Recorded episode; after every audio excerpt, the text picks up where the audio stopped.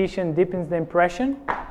And this meeting has to do with the last day events, um, primarily dealing with the church, with God's people. And reason I prepared this series was because of last year there was many controversy on last day events. People are coming with different interpretations. So I felt impressed to put a series together and to help to answer these questions. I think the microphone is kind of funny or, or not. No? Zero? Okay. So this afternoon, we will study about the shaking in God's church. And of course, the main purpose of this meeting is to understand more the events like the 144,000, the last generation, um, the close of probation, all the way to the second coming of Jesus.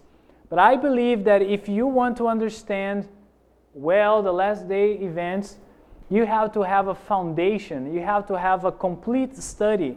I can't just pull out a study, for example, on the 144,000 and expect you to understand well if you don't have all the foundation, all the basic.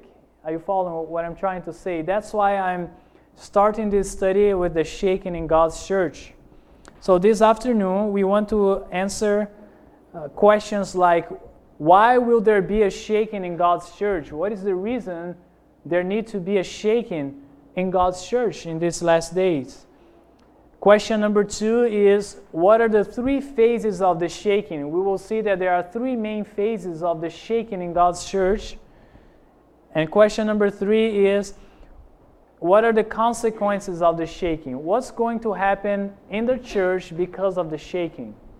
And finally, and the most important question is number four how can I remain firm during the shaking? How can I stay firm and will not be shaken out of the church? That's what we want to answer. So I want you to turn your Bibles with me to the book of Amos, chapter 9. In the Old Testament is considered one of the minor prophets of the Old Testament. Of course, not in importance, but in size. Amos chapter 9. And we will, we will begin in verse 8. The Bible says there, Behold, the eyes of the Lord God are upon what kind of kingdom, if you have your Bibles there? Okay, I'll wait you to find your Bible there. Some of you are not there yet. Okay, so the Bible says that the eyes of the Lord is upon the sinful kingdom, referring to God's people, Judah. And then he goes on to say, and I will, what is the next word there? Destroy it from off the face of the earth, saving that I will not utterly destroy the house of Jacob, saith the Lord. So God says very clear that he will destroy God's people, but then he goes on to say that I will not utterly destroy. How will God destroy God's people, but not completely? The next verse tells you. For lo, I will command and I will, what is the next word? Sift the house of Israel among all nations, like as a corn is sifted in the sieve, yet shall not the least grain fall upon the earth. Again, God repeats the same thought. He says, Yes, I will bring judgment upon the church, and what judgment he will bring upon the church? According to verse 9.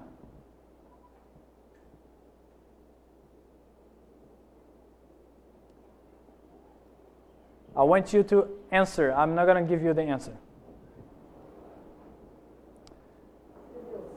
He will sift. So, this destruction that God is talking about is not like a literal destruction, but He's saying that I will sift the church. In other words, I will shake the church. And then He says that not the least grain will fall upon the ground.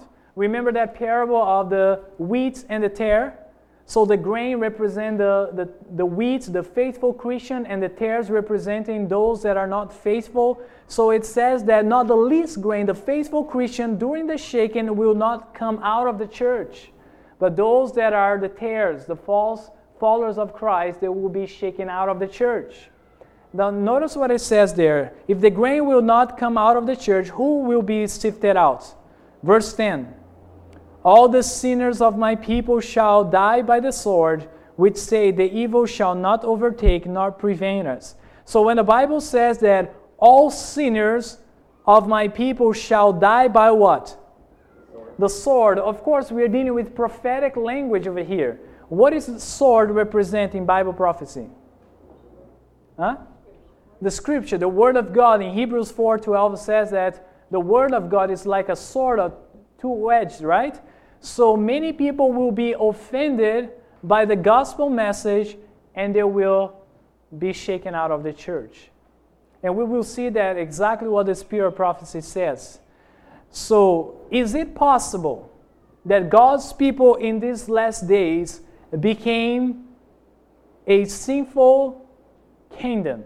Of course, we are in prophetic language over here. It's dealing with God's people, the church. Is it possible that God's church became sinful in these last days?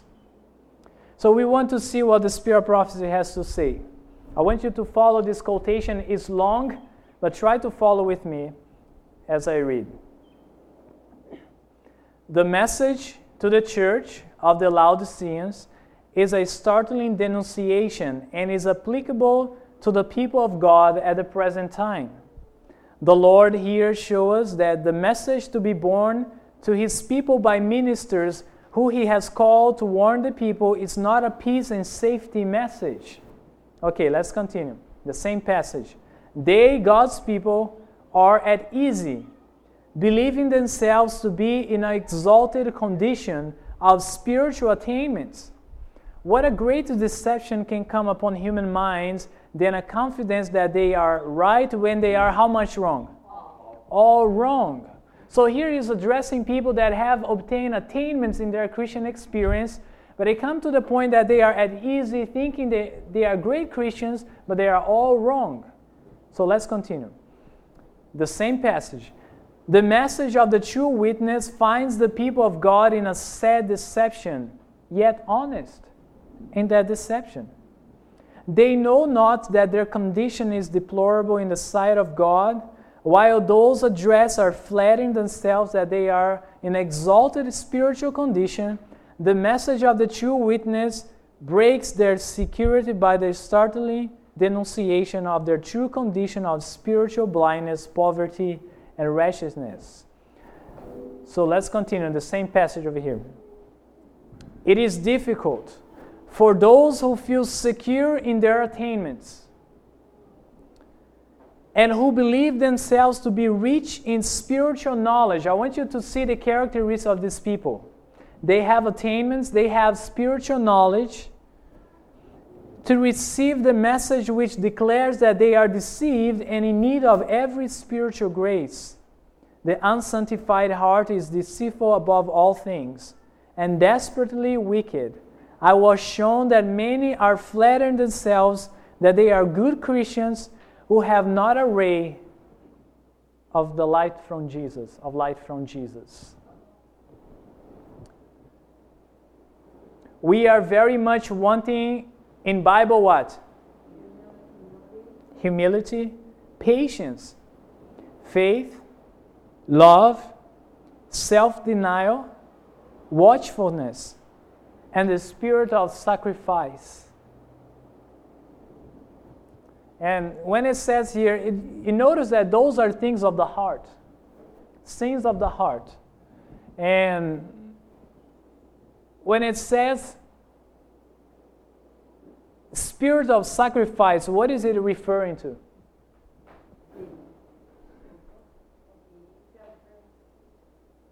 Yes, I would say self denial would be temperance and, and obedience. But when it says self sacrifice,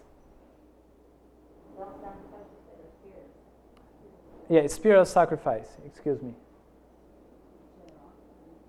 Remember what Jesus, you know, the very verse in the Bible, the most famous verse in the Bible says that for God so loved the world that he gave his only begotten Son. That is a spirit of sacrifice. For what? Why, what purpose he gave his only begotten Son? For whosoever believe in him should not perish. Talking about a spirit of, you know, sacrifice yourselves that other might be saved. Okay, let's continue. the same passage. We need to cultivate Bible holiness.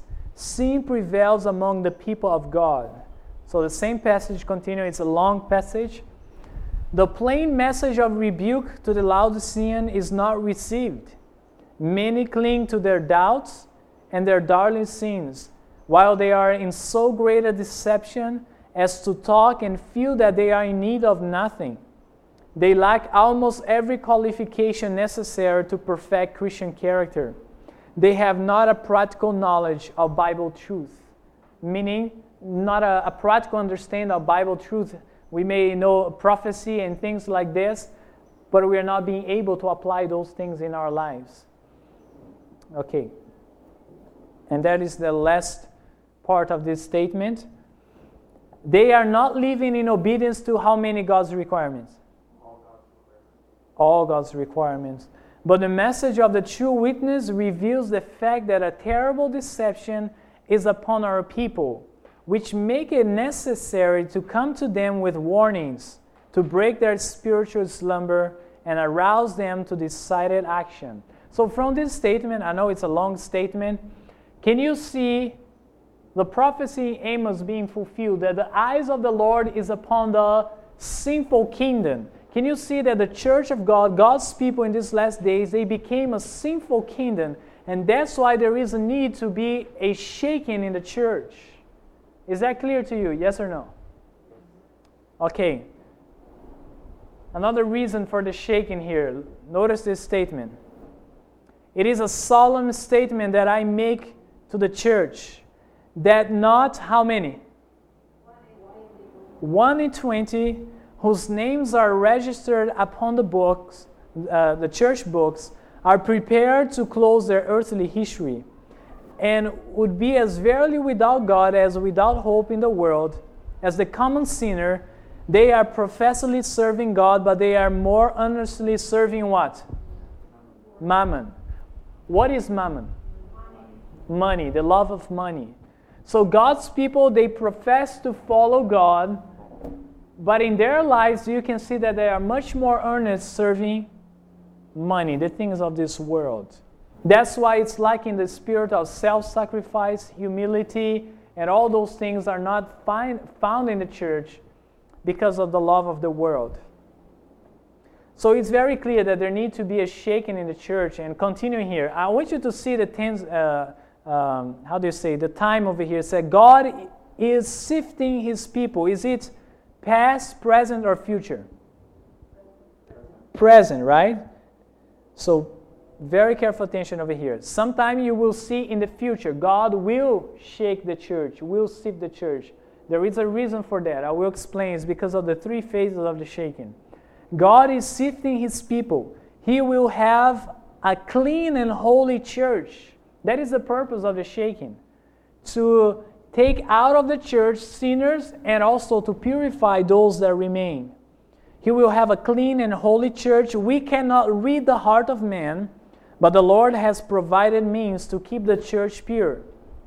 Notice now, a corrupt people has arisen or arisen from uh, who could not live with the people of God.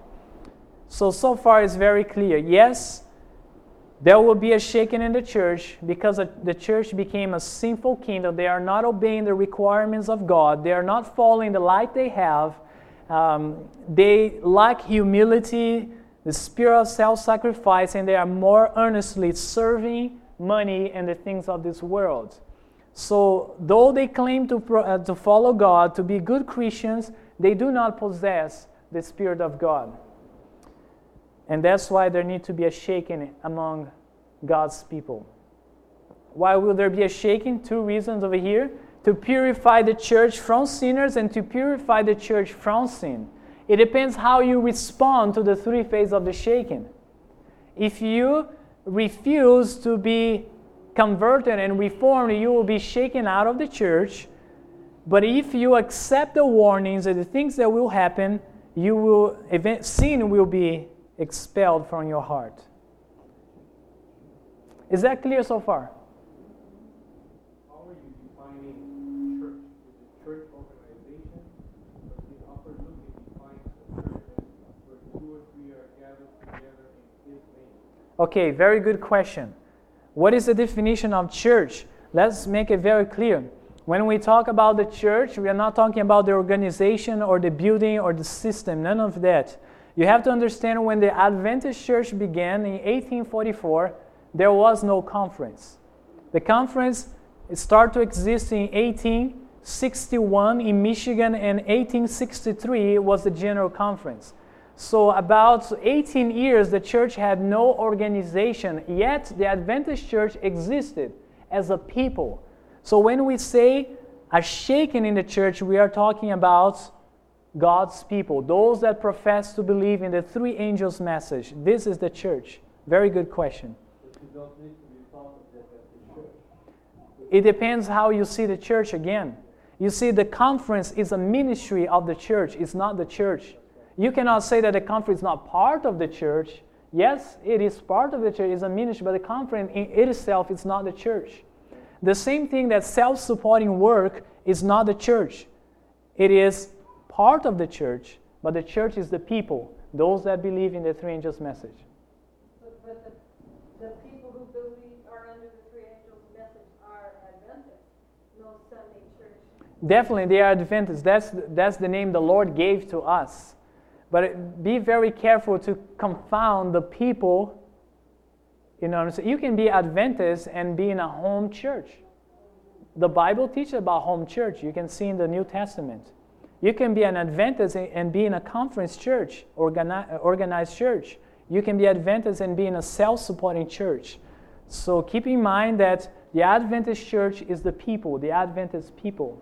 Because why I'm saying this, that's very important, this question, because you will see as we study the last day events that there will come a time that the instruction, the system will disappear. You will see that as we go forward. If you don't have the understanding of the church, you will think that the Adventist movement, it died, but it didn't die when you understand that the, the people is the church. Is that clear so far? Okay. Question number two What are the three phases of the shaking? Let's begin. Phase number one. And remember that it says that the Lord is sifting the church, implying that this, the sifting is happening right now. When the shaking comes by the introduction of false theories, these surface readers anchored nowhere are like shifting sand. So, first phase of the shaking here that you see false teachings, false doctrines being introduced upon the church. And same statement, saying the same thing over here, a different statement, excuse me, saying the same thing. Not having received the love of the truth, they will be taken in the illusions of the enemy. They will give heed to seducing spirit and doctrines of devil and will depart from the faith. So we'll see that one way that the Lord will um, purify the church, He will allow false teachings to blow upon the church, to come upon the church. And those that are surface readers are not like a student of the Word of God, they will be easily deceived. And, they will eventually, eh, and it, it will eventually come out of the church.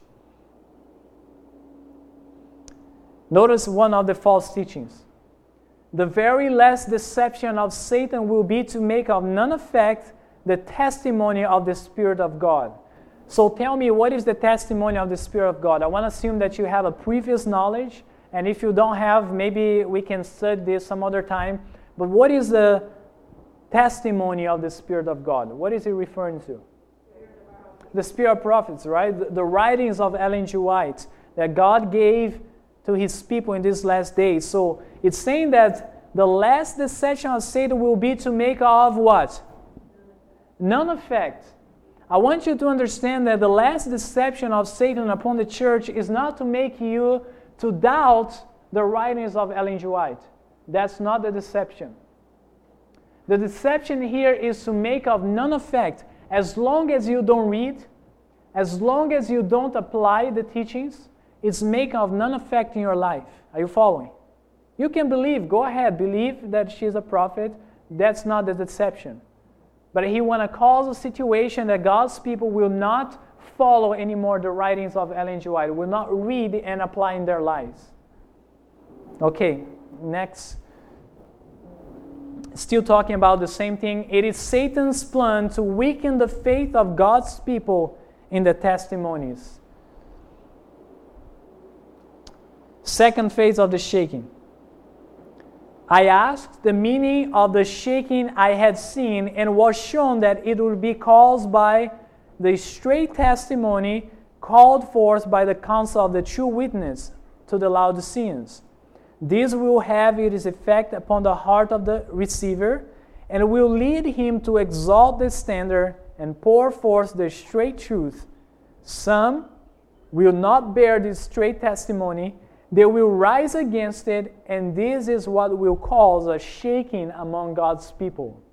So, another phase of the shaking is when people start studying the spirit prophecy and the Bible and preach the truth the way it is, many people will, will, feel, uh, will be offended.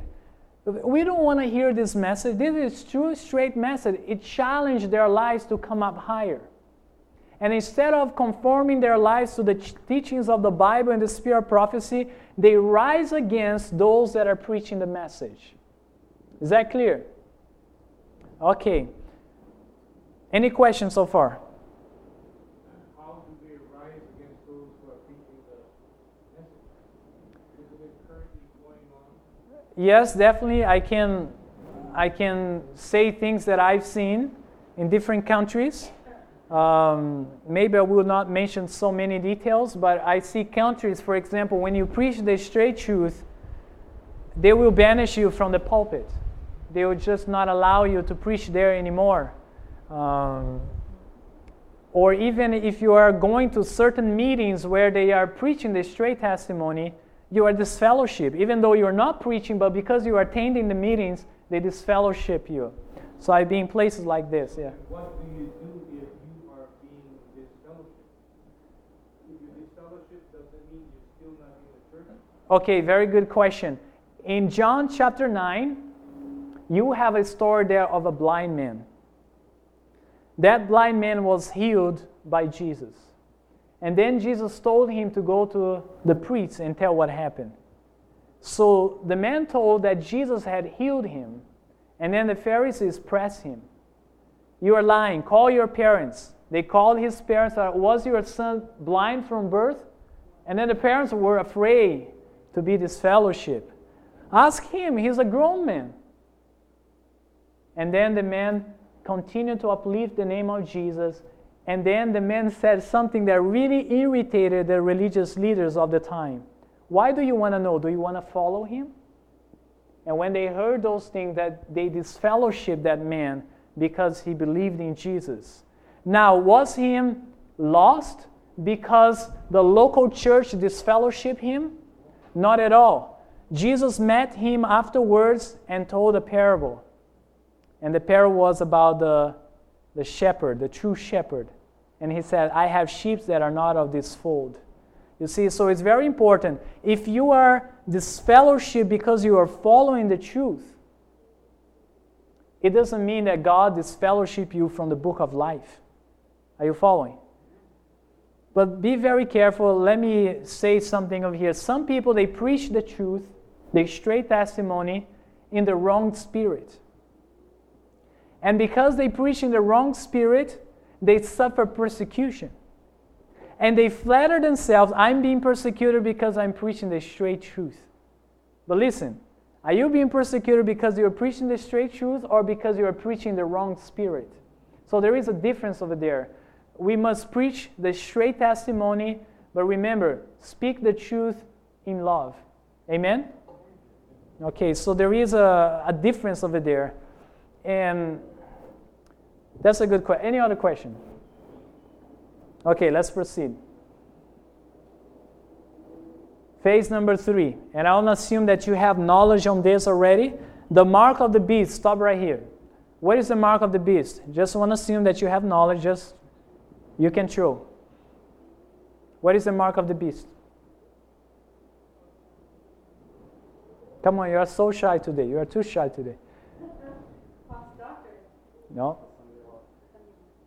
Sunday worship enforced by law. That's very clear, enforced by law. So today, people that worship on Sunday, they do not have the mark of the beast, though they are preparing to receive. That is true. They are preparing to receive the mark of the beast. So here is talking about national Sunday law.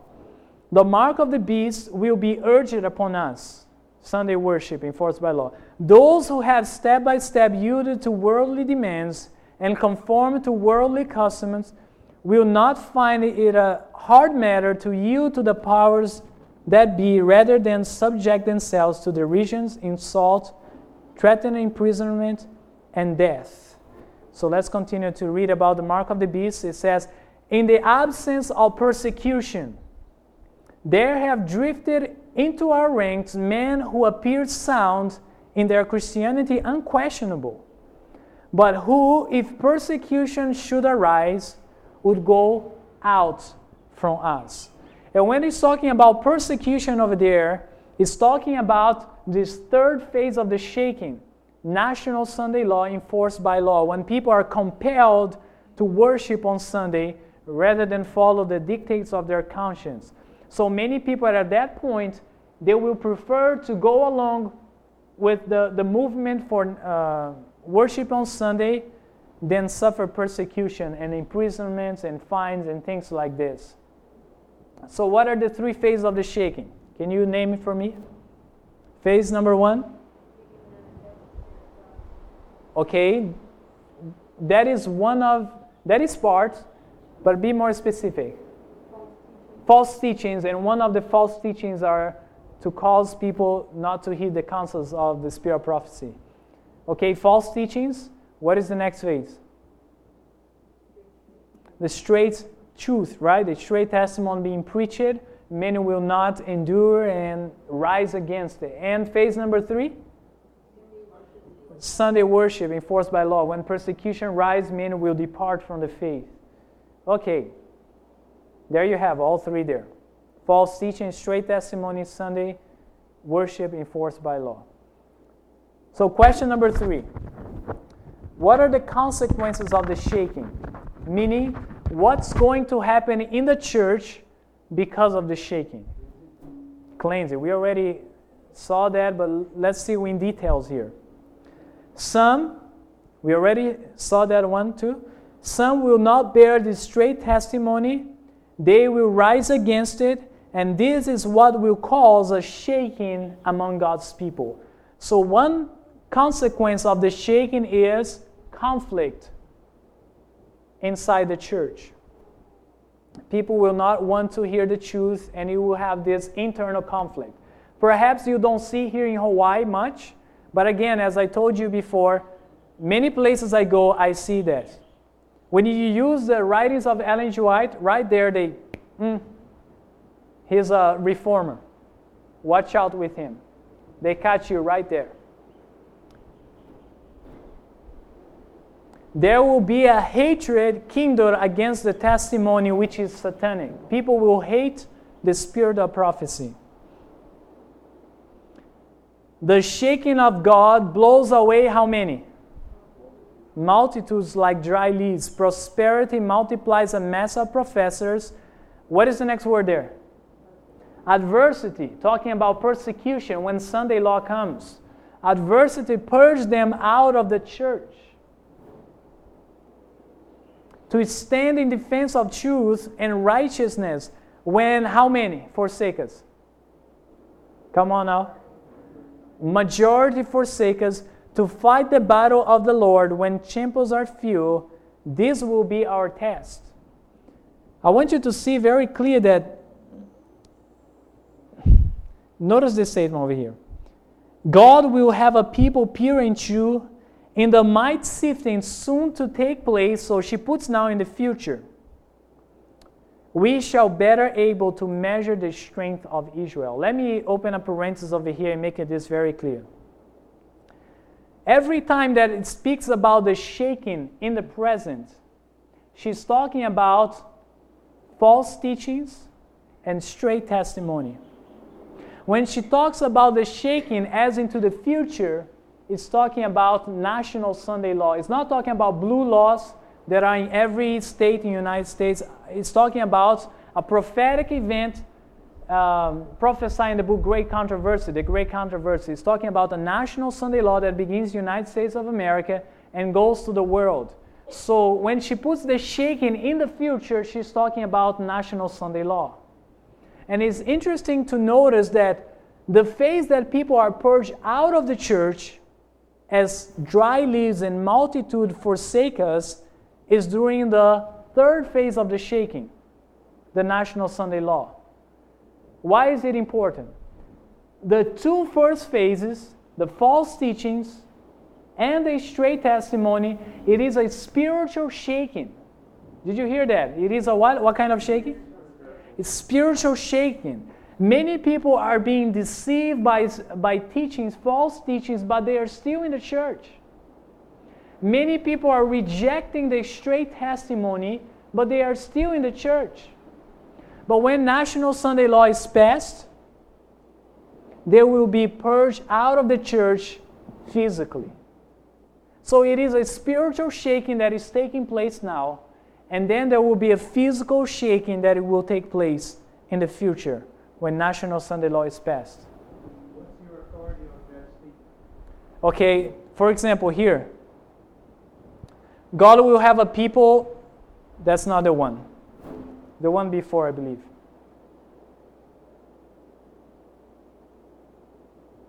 No, I mean between the spiritual and the physical shaking. What's the authority? What do you mean by authority? Where's the testimonies or Okay. Notice this statement over here. The shaking of God blows away multitudes, referring to uh, you know people leaving the church. Like dry leaves, prosperity, which is the time we're living right now, multiplies a mass of professors. Adversity purge them out of the church. So when you see the three phases of the shaking, which phase of the shaking is talking about adversity? The third phase, National Sunday Law. I find adversity is taking place right now, like you, in, in your sermon, you mentioned no Friday night uh, games and stuff like that. Mm. What about graduation, attending graduation on the Sabbath day in the afternoon? All is that adversity? It depends the type of graduation. That's very clear. I don't think this is adversity. I believe adversity is talking about uh, persecution and problem. This type of shaking, like sports and things like this, I don't consider this adversity. This is your, your personal, how can I put this? Maybe somebody can help me over here. When it refers to adversity, it's talking about persecution and conflicts and like this, you know what I'm saying? When he's talking about this type of shaking, like if I go to games on Friday and pra- uh, practicing sports on Friday, I'm being spiritually shaken. People may teach me about sports and all of that, and I don't care. I'm going to sports anyway. I'm attending graduation, which is not spiritual, on Sabbath anyway. I'm being spiritually shaken. Well, what if the spiritual shaking that's going on is affecting those who do not choose to have that kind of happening in the church life? They can be spiritually shaken, but doesn't mean that they leave the church. Many people in the church may be spiritually not grounded in the truth. Maybe because of influence of others, maybe because influence of the pastor, maybe because whatever it might be happen. It doesn't matter, but if people are still in the church, it, they are spiritually shaken. Are you following? Those that are not faithful. Let's talk about those that are not faithful.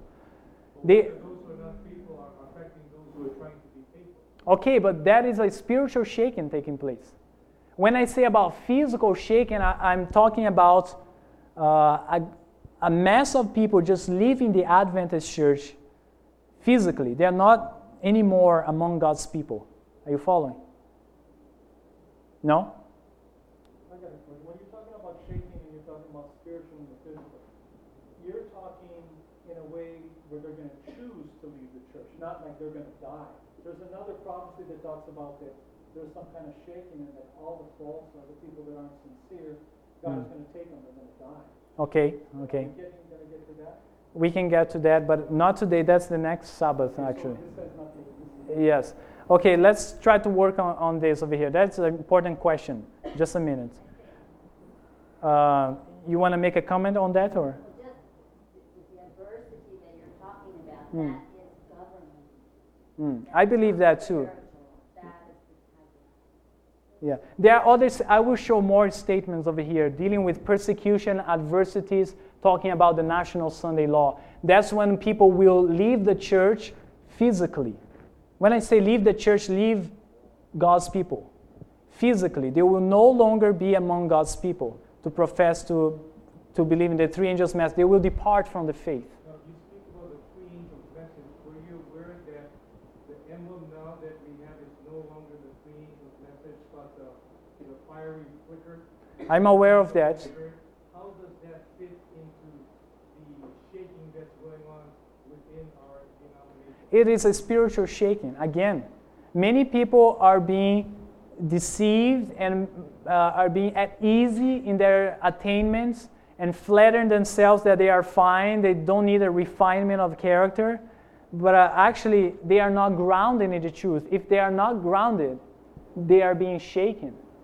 But they might be in the church still. Many people are in the church, they believe all kind of crazy doctrines, false teachings, but it doesn't mean they left the church. You see? They are still physically in the church, but it's spiritually shaken. They are not grounded. Are you following? The false teaching are shaking those that are not studying and, and surrender to God daily, of course, are shaking people spiritually, meaning that they are not right with God. They are going to the, to the wrong direction, but they are still among us. Are you following? Then the straight testimony, I see people rising against the straight testimony all the time, but they are still in the church. Ellen White says that, you know, actually the main phase of the shaking is the straight testimony. I've seen people rising against friends of mine, people that, are, uh, that I know ag- against myself. They rise against the straight testimony, but they are still in the church. But it's spiritually speaking, they rejected what could ground them in the truth. Are you following? So it's spiritually speaking, they are not grounded, they are shaken. But when it comes to national Sunday law, persecution, adversity, these people will physically leave the church.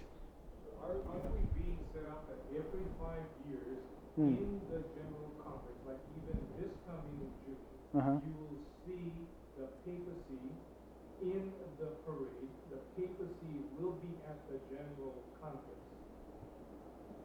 How about that?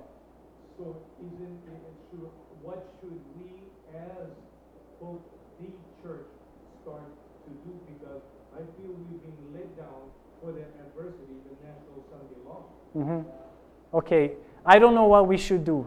Because Personally. why is it that they're bringing in the papacy? Yes, doesn't make sense. Why are they having the, the Catholic Church in the general conference? It doesn't make sense. I know I didn't know about that. It, it makes sense, but every year that we've been to, I've been to it, and even the ones that I haven't been in, they're in the parade, they're there. they're be there this Hmm. June through the beginning part of July. Okay. Now, how does that fit in with the adversity that we're facing? Okay, but adversity is when may be semantics, but we're in an adversarial. w- we are progressing, definitely. We are getting to that stage, definitely. But eventually, when National Sunday Law pass, that's when you will see majority forsaking. But right now, we're supposed to be preparing ourselves now. not- Definitely. If you wait till the Sunday law, it may be too late. No, that's what I'm saying. The, the first two phases of the shaking is spiritual. The third phase will just reveal who is grounded and who is not grounded. Do you see? That's why many, we cannot read the heart. We read a statement like this, but many of us here are not grounded. Many of us are, you know, are surface readers, are not studying the Word of God, are not surrender ourselves, are not developing our characters, are cherishing our uh, evil traits of character. We are spiritually, many of us here, spiritually shaken. She said, not even one in 20 that the names are in the books of the church already. But when the National Sunday Law comes, it will unfold or unmask or reveal who is the wheat and who is the tare. Okay? That's also referred to as unconverted. Mm, yes, the unconverted in the church, the tares. So it will be revealed. It's not our job to point out, oh, he is a tare, she is a tare, or he's a wheat. That's not our job to do that. We don't have the capacity to do that, but it's happening right now. When she used, you know, she's saying the shaking is taking place right now. I see false teachings. I see straight testimony happening right now. And the shaking, these spiritual shaking are happening in the church right now. Some people are waiting for the shaking sometime in the future when it's happening right now. Now, the third phase of the shaking, it's in the future. In the near future, we, we don't know how near, but it is in the future. And that's when people will be removed from the faith physically. Yes? Yeah, TikTok, as far as, uh, something like you're talking about, um, the papacy and the parade and, and so forth, that's just a popular movement of, uh, ecumenical. Ecumenical. uh, uh, togetherness that the church is really pushing, uh, at every juncture to every, Hmm. uh, every doctrine, every, every type of church. Come all, we're all together, we should all the same thing. It is the foundational problem in the Sunday law Mm. issue, so. Okay, let's move to the next passage over here. Okay, the great issue so near at hand, talking about Sunday law, and I didn't put that Sunday law over there, it is between brackets over there. Will, what is the next word? Weed out, right? Those whom God has not appointed, and he will have appeared through sanctified ministry prepared for the latter rain. So it's very clear here that uh, it is the national Sunday law that weed out the unfaithful among God's people, physically speaking, not spiritually. Spiritually, they are already shaking because they are not grounded in the truth and they are rejecting the straight testimony. Okay, let's proceed. What are the consequences of the shaking? Opposition against the straight testimony, hatred against the spirit of prophecy, majority of Adventists will be lost, and that is a sad statement. It's not a happy statement. God will have a pure church, meaning a pure people. That is the consequence of the shaking. Okay, number four over here, and the most important one. How can I remain firm during the shaking? The church may appear as about to fall, but it does not fall. It remains while the sinners in Zion will be sifted out. None but those who have been, what is the next word? Overcoming by the blood of the Lamb and by the word of their testimonies will be founded with the loyal and true. So there you have. How can we remain faithful during the shaking? By overcoming, developing our characters. Continuing, God leads his people on step by step he brings them up to different points. Listen very carefully, this one. Some are willing to receive one point, but when God brings them to another testing point, they shrink from it and stand back because they find that it's a strike, it strikes directly at some cherished idol. Continuing. Those who come up to how many points? Every point and stand how many tests? every test, and overcome, be the price what it may, have heeded the counsel of the true witness, and they will receive the latter rain, and thus be fitted for translation. Again, you see here that some people, we talked about this morning, they are willing to allow God to mold them in a certain point, and when they come to a testing truth, because the Bible has precious truth and testing truth, right? Testing truth that challenge you, challenge your loyalty to God. So many people shrinks. They may accept one or two or some, and when it, God takes them to a testing one, if oh no, they choose to cherish their idols, and they are not overcoming every test, every point, be the price what it may. Basically, they are not walking according to the light they have. Another statement how can we remain firm? if any will not be purified through obeying the truth and overcome their what? Just Lloyd said, their what? Selfishness, their what? Pride. Pride and evil passions, the angel of God have the charge. They are joined to their idols. Let them alone. And they pass on to their work, leaving this with their sinful traits unsubdued to the control of evil angels. Notice that it's talking about sins of the heart right now. Those are the idols of many people. Their selfishness, they are not willing to share, to give, to sacrifice. Their pride, the love of opinion, the love of control, the love of, um, you know, many things that lead us to pride. Uh, pride of knowledge. I found out that many people that have Bible knowledge, they are very prideful. You know, they pride themselves how much they know that 144,000 and they know all these things, but a lot of pride. Evil passions, dealing with appetite and passions. Okay, the tare and the wheat over here. We know the tare will be shaken out and the wheat will remain. So the tare, based upon our study, the tare are surface readers. The wheat is grounded in the Word of God. The tares serve money. The wheat serve the Lord. The tare despise and rise against the straight testimony. The wheat accepts and it is transformed by the straight testimony. The tare does not appreciate the spirit of prophecy. The wheat appreciates the spirit of prophecy. The tare does not overcome the evil traits of character. The wheat overcomes from one point to the next. And now we didn't talk about that now, but the tare is anti reform usually, and the wheat are reformers. We're going to talk about this now, but I want you to take a look over here and just evaluate your own hearts you know, sometimes, and I want to talk about reform now. We don't like the word reform. And I personally don't like it too because it's attached with legalism. And that is true. many times it's attached with legalism. But I want to show you a statement. And some people, because they know the Bible and the spirit of prophecy is true, they implement the teachings in their lives but their hearts are not transformed. Notice this next statement over here.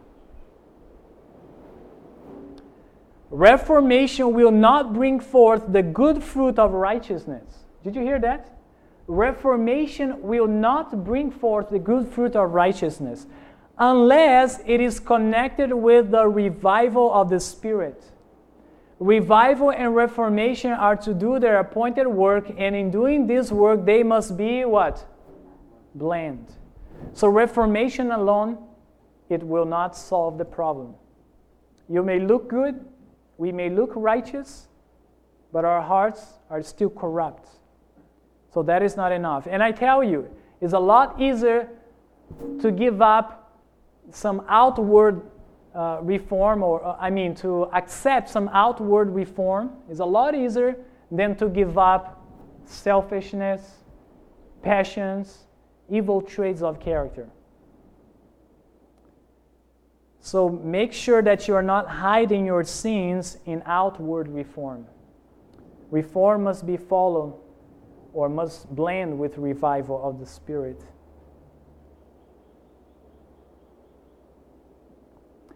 Those who are reproved by the Spirit of God should not rise against the humble instrument. It is God and not an erring mortal who has spoken to save them from ruin.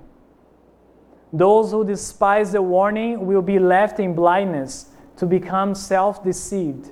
But many will not receive the message that heaven immersed sends them. And to finalize here our study, they cannot endure to be told of their neglect of duty and of their wrongs, their selfishness, their pride, and love of the world.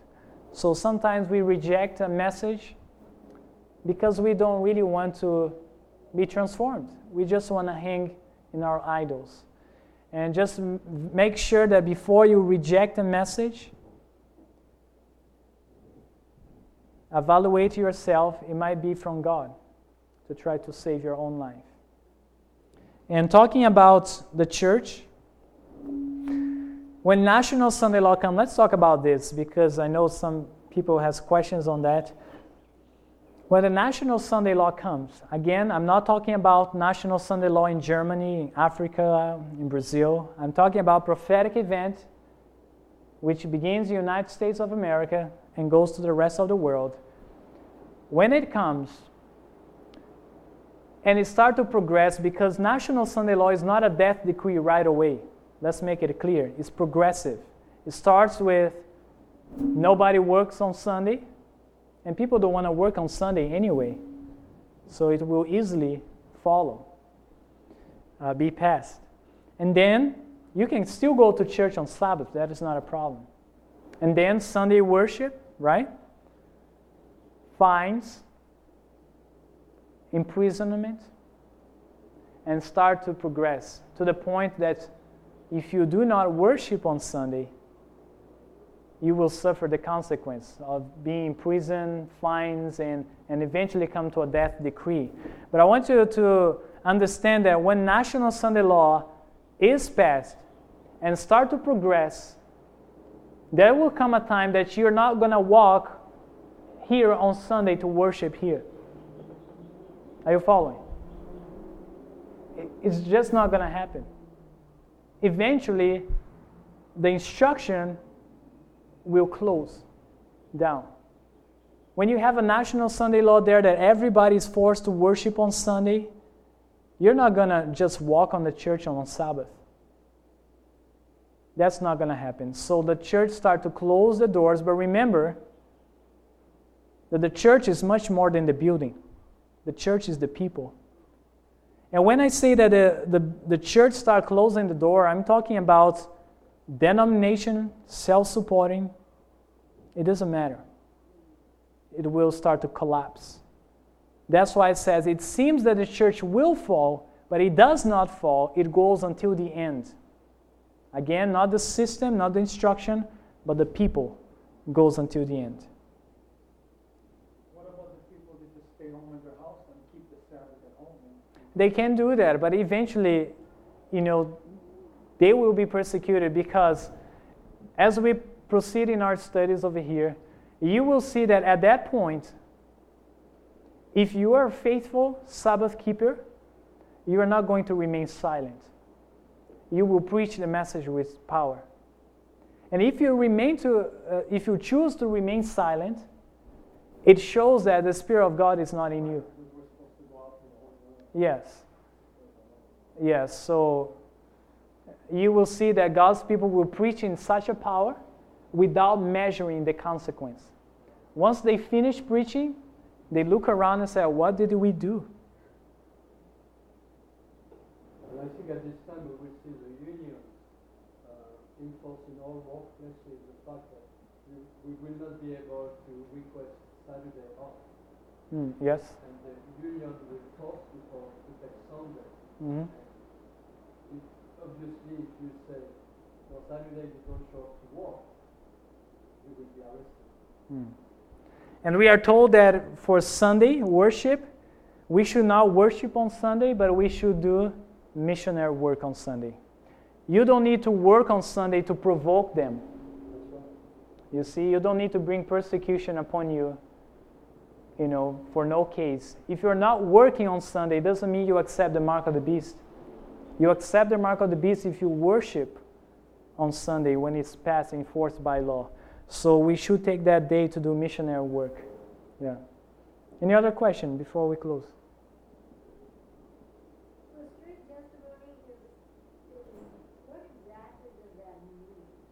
Very good question.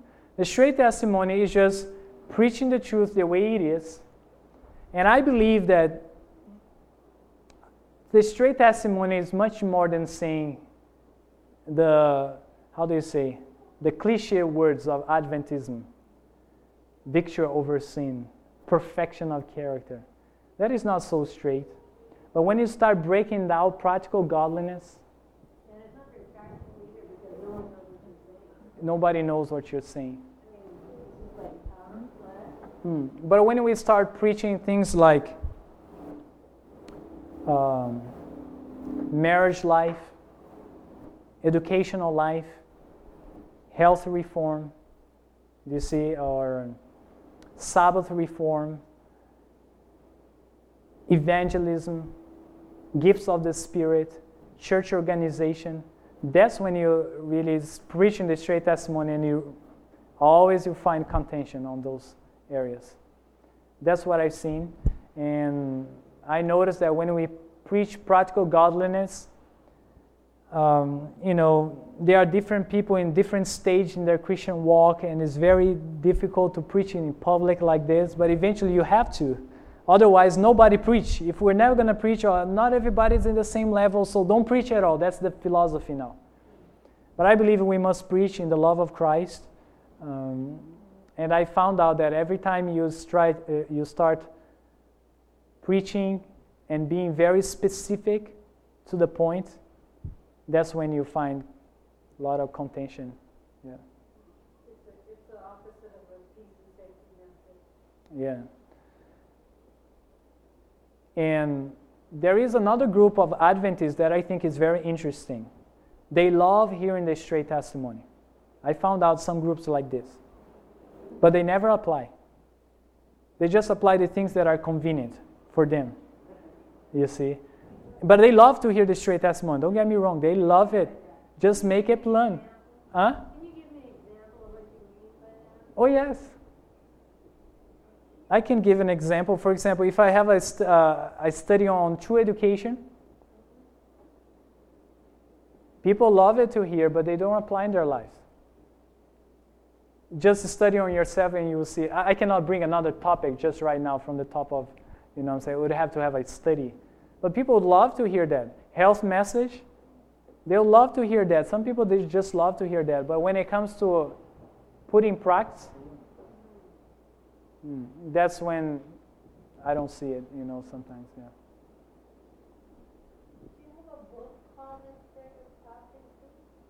Yeah, there are several books actually. They have different titles. Oh, good. We have some book here in this church, I believe, right? We have books here for. Yeah, we have some books we can give to you. Yes. When you say testimonies, the Mm. testimonies were real detailed to the point where it says, uh, your, your dress, your suspenders, your beard, and things like that, are you saying that has to be followed to the T? Because you can go Yes, yes. to the nth degree on the testimonies. and- However, there are contexts. For example. Yeah, for example, we knew that bikes in the, uh, in the time of Ellen G. White was very expensive, right? And then she condemned it because people were buying bikes for their children like toys and neglecting the work of God in their financial uh, support. And then she rebukes that particular, you know, um, it's not, in many sense, it's not a literal application of everything that's in the testimony. You have to take it in context, right? You have to take into context just like the bible as well. That's why we don't keep the ceremonial law right? Because reading the context we have a better understand uh, what is the ceremonial law for and what when it was done away and things like this yeah. Okay let's you go ahead. Um, well, there's, there's one problem. And the problem is in Revelation, it says that all, all, the whole earth will either be on one side or the other. Either you're worshiping hmm the beast and you have the mark, or you're worshiping God. yes. When it means all, it doesn't just mean one religion, it means the whole earth. yeah We're talking about Muslims, we're talking about people that don't believe. hmm These people will be worshiping on Sunday, or they will be killed, that's what it says. And it also says that if they're not killed, also talks about, well, no, they are gonna be killed, and it says that there's gonna be uh, grievous sore on their body, once they take them off. yes the plagues We're talking about this is uh, force, right? and on the forehead is, um, it's in your mind. Mhm. So how can you get the grievous sore and all of that, and everybody being killed? Okay, uh, you're mixing some events over here. Right. Um, yeah, you're mixing some events over here, but you're, you're on the right track. I know where you're going with this. have a sword. People- Yeah, that's the seven last plagues. One of the plagues are the swords. Yeah, okay. Um, and the killing, you are connecting to Ezekiel chapter 9. Okay, so you're mixing both events. When you study very clear the slaughter of Ezekiel chapter 9, and I intend to go there in the, you know, especially next week. When you study Ezekiel chapter 9, you will see that that slaughter begin when probation is closed. Every ca- case has been decided. The seven last plagues start being poured out upon the wicked, including those that were among us that, you know, that are not true, the tares, right? So they suffer the last, uh, seven last plagues, and then you have the second coming of Jesus as well. So it doesn't mean that during the seven last plagues, every single person will die there. But eventually, when Jesus comes, and we are talking about the wicked here, not the righteous. Uh, eventually, when Jesus comes to the second time, they will not endure His presence, His glorious, you know, presence, and they will die. Um, that is the slaughter of Ezekiel chapter 9 that he's talking about. You can see in, in the Great Controversy a chapter called The Desolation of the Earth. Yeah. So the people that have the sword, those the people have to take the mark of the beast. Yes. They have the mark of the beast. Yes. The plagues are definitely part of the slaughter. It's, you know, but it's not all. Yeah. And not everybody will suffer all the plagues. The plagues are not universal, like worldwide. The plagues, like uh, these plagues may fall in this part of the world, that other plague may fall in another part of the world, and you know what I'm saying? Yeah. Um, adherence to, uh, reforms and admonitions of, uh, uh, things which build our character have been given, uh, by the prophet to the church from God, that we might build up, uh, the character that will be needed to repel these beasts, so that we'll, we won't fall to the temptation of them. So in, in our ability to conform to a reform suggestions given, uh, obviously they're not, they're, the, uh, most are based on scriptural, uh, context, but, uh, they're for our benefit, so when we can, we do. So we, we dress, uh, in reverence, for instance, when we come to church. Uh, Will we be considered, uh, totally unfaithful because we don't have head covering or we wore pants in the sanctuary? No, but we're encouraged to recognize those things can help us to build those godly characters, to, to come away from intemperate lifestyle and so forth. They're for our help. And we embrace them and we follow them because we love God, not because we think that's going to save us. Mm. So, you try, try see if you want. Thank you. Uh, one thing to highlight is, uh, the word of our testimony and the blood of the Lamb, and the way I learned it was, the word of your testimony, the blood of the Lamb, and no fear of death. Why? I personally believe that we cannot overcome on our own strength. That's why it said they overcame, you know, by the, yeah, by the blood of the Lamb, like first. Yes, meaning that they love not their own lives even unto death, because meaning that you are willing. No, okay, uh, meaning that you are willing to obey God even to the point of death. Yeah, that's the meaning. So they love not their lives, they love God much more than their own selves. Yes. So they are willing to obey God even if they have to die. Yes. Is the Sunday law comparable to the close of probation for the Adventists as the stoning of Stephen marked close of probation for physical Um, very interesting question. I do not believe that because I never found a, a clear statement on that. However, we have very clear statements saying that the National Sunday Law, again, not blue laws or National Sunday Law in the United States of America, it is a test for Seventh day Adventists, right? It will be. When we say the National Sunday Law, and very careful attention over here, there is a, a fine distinction there. When we say that National Sunday Law, probation clause for the Adventist Church, just think now in the case of the Jewish nation back there. When we said that probation clause for the Jewish nation in the stoning of Stephen, 34 AD, the Jewish nation were no longer God's people. Isn't that right? They were no longer God's people, considered God's people.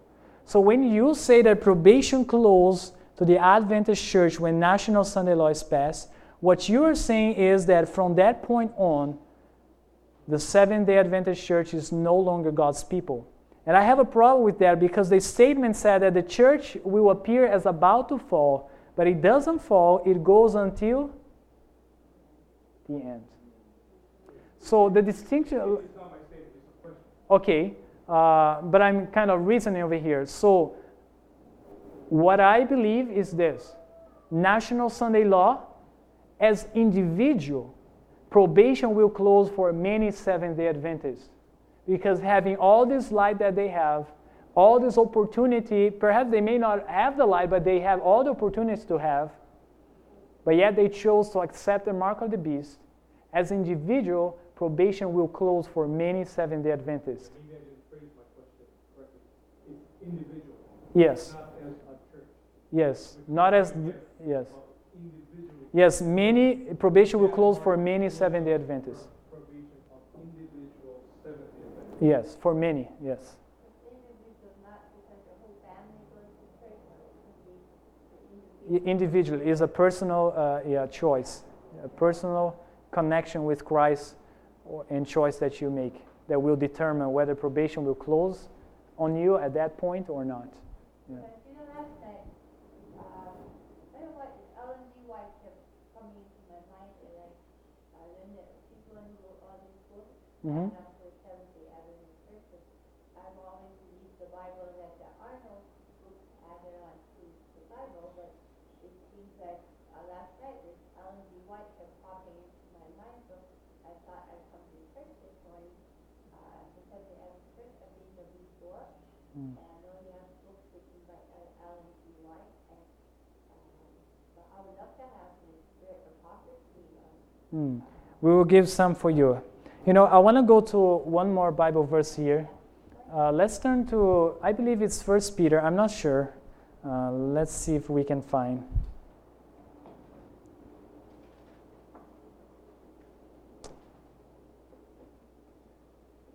First Peter, maybe chapter 2, when it says that judgment must begin at the house of God. Chapter 2, what verse is that?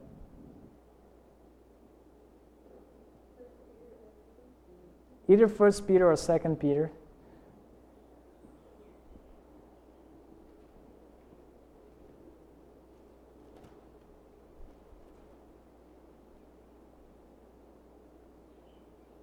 There's a verse right here that says, Wherefore let them that suffer according to the will of God commit the keeping of their souls to Him, who is well being and unto a faithful Creator.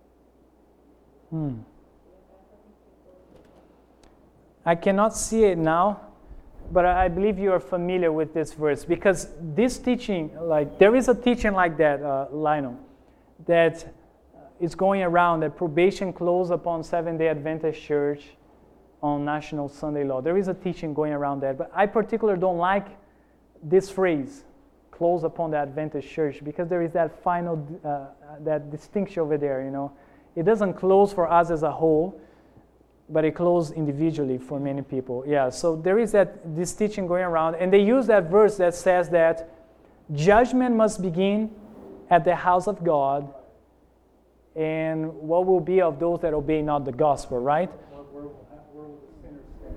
Yeah, so we have to understand very clearly. So their reasoning is this judgment begins in the house of God since the beginning of the judgment, 1844, until National Sunday Law. And from that point on, that's it for Seventh day Adventists. It begins with those, you know, in the world. So that's their reasoning. That's why they say that probation closed to the Seventh day Adventist church on National Sunday Law because judgment must begin at the house of God. But there is a misunderstanding there. The judgment has three phases, and you know that. This is basic. Phase number one, investigative judgment. Phase number two, what kind of judgment? Millennial judgment, right? During the thousand years. Phase number three, what is the third phase? Huh? The executive judgment, right? When fire comes down from heaven. So there you have three phases of the judgment. And the investigative judgment, who will be judged during the investigative judgment? Okay. Uh, he's the judge, right? Definitely his character will be in judgment. Yeah. Yes, those that profess to be believers of Christ, right? Yeah, throughout all ages. So the great controversy is very clear that investigative judgment, that is the judgment of the house of God. When it said that judgment must begin at the house of God, that is talking about investigative judgment. And then what will be of those that obey not the gospel? That is talking about millennial judgment. And finally, executive judgment. So they mingle. Uh, somehow they understand that that verse it's talking about the investigative judgment, first to the Adventist church, and then for those that are not Adventist. That is a misunderstanding. When the Bible says judgment must begin at the house of God, that is investigative judgment. And then, yeah. And then, and then those that obey not the gospel, that is talking about millennial judgment. You see? But they somehow they misunderstand. Yeah. So you're saying the house of God is all the church, or the house of God is the Seventh Day Adventist? Okay, but you know, during the investigative judgment, not only Seventh Day Adventists will be judged. All those that died before even the Seventh Day Adventist Church exists will be judged. You can see that in the great controversy, the chapter called Facing Life's Record. So there's no difference between the judgment of the dead and the judgment of the living? There is a difference. But that is the house of God, whether you are alive or dead. Oh, You, you know, when it said judgment begins at the house of God, that is not even mention the word dead and alive, you know what I'm saying? Just saying the house of God. And then you have to say, okay, the judgment has three phases. Which one is the house of God? Investigative judgment. Which one is that that obey not the gospel? Millennial and executive judgment, you see? Um, but somehow people mingle, they add words in that verse that is not saying. You know what I'm saying? It's not talking about Sunday law, that verse. It's not talking about dead or alive. It's just saying that judgment begins at the house of God, and then it goes to those that obey not the gospel. So when you understand the phase of the judgment, you can easily see which stage is it talking about, referring to. Yeah. Were you aware that there's three Seventh-day Adventist churches? I know there are many groups, you know. Yeah. Called Bible Spirit Prophecy. Yes, there are many groups. I don't know what they believe or they teach, you know. I really don't know much about them. Yeah. Any other question? Okay. Maybe we should close the meeting today. And tomorrow, uh, not tomorrow, but next Sabbath, we continue. Oh, one more, one more. Okay. I didn't know, I thought, I didn't want my question to hold you back. Okay. This is, okay, once, whoever takes the mark of the beast, my understanding is, well, is gonna be tormented, right, they're gonna die or whatever. And then the people that don't take it, they're supposed to be killed with a sword, right? And then say they're gonna be killed? Say it again. Those that receive not the mark of Yeah, the beast. That don't, that don't take the mark, Okay. The, Right. of the beast. right, aren't they supposed to be killed, is that what Revelation says? Not really. It says he's gonna kill them, that's what Revelation says. Not really, actually. Not really. Not really? No. There will be 10,000. It says that if you receive not the mark of the beast, you know that they should be killed. There is a decree. It doesn't mean that all will die. Okay, we will see that there is a group of people that will not die. Otherwise, nobody would see righteous people. Nobody would see Jesus coming back. Right? What do you mean, they're gonna be resurrected? Okay, but uh, Oh, no, there'll be people. alive. Yeah. Okay. So, uh, you know, the reason there is a decree to kill the saints doesn't mean that all will die. And we're going to study about that. Yeah, yeah. But that's a good question. Yeah, yeah. Do I get the books from? Um, I don't know, but I'll find out somebody to help you. Okay? So let's pray.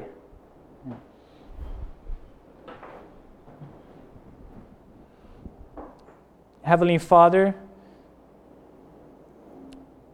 as we learn about the different phases of the shaking, we ask you that you help us and save us from ourselves. And we know that our hearts are deceitful. We pray for you to do what we cannot do for ourselves, and please empty our hearts of self. Crucify our old man and open our eyes and ears to have a revelation of your character. Melt our hearts and please lead our lives, though we may not see, though we may not understand, and we ask you, please take our hands. We give you permission to work in our lives. And help us to be grounded in the truth. Forgive our sins. Help us to love one another, to may the Holy Spirit fall upon us at this moment, to shed abroad the love of God. Help us to put away our differences and to come to the unity of the faith in a humble spirit. Father, continue to bless this Sabbath day and help us to, to enjoy the blessing of the Sabbath. Thank you so much. We pray in the name of your Son. Amen.